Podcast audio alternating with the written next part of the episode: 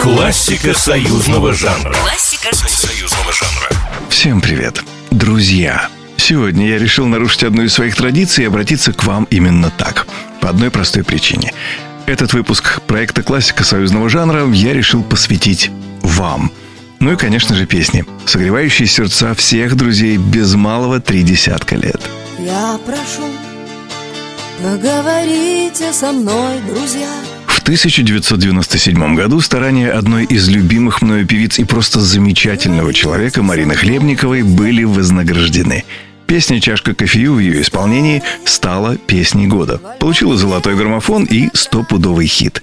Любой другой музыкант на месте Марины, уверяю вас, тут же бросился бы искать именно такие песни, как та, что уже выстрелила. Ведь народ полюбил именно это – Однако Марина решила потратить свой новообретенный потенциал иначе. Именно сейчас, когда аудитория стала ее слушать, потребовалась настоящая серьезная песня. Но где взять такую?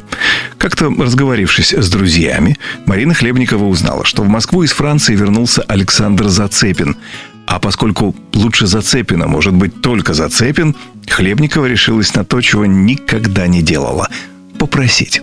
Опять же, друзья помогли Марине найти номер телефона Александра Зацепина.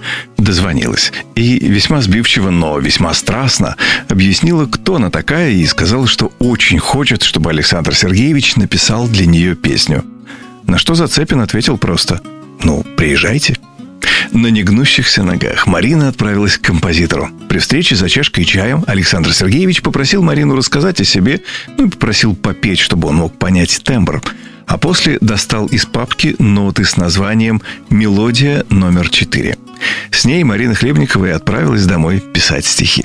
Причем слова о друзьях появились довольно скоро. В какой-то момент на глаза попалась фотография из школьного альбома, потянувшая за собой много приятных воспоминаний о друзьях, но никак не давался припев. Оказывается, изначально припевом должна была стать вот эта мелодия –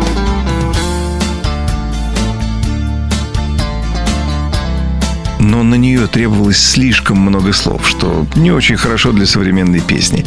И тут снова и снова хочется отдать должное маэстро, не упершемуся в то, что у него написано вот так.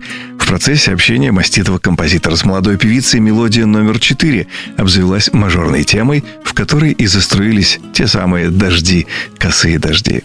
Дожди, косые дожди. Доброго вам лета, друзья! Всегда ваш Николай Крупатин. Классика союзного жанра. Классика союзного жанра. Программа произведена по заказу телерадиовещательной организации Союзного государства.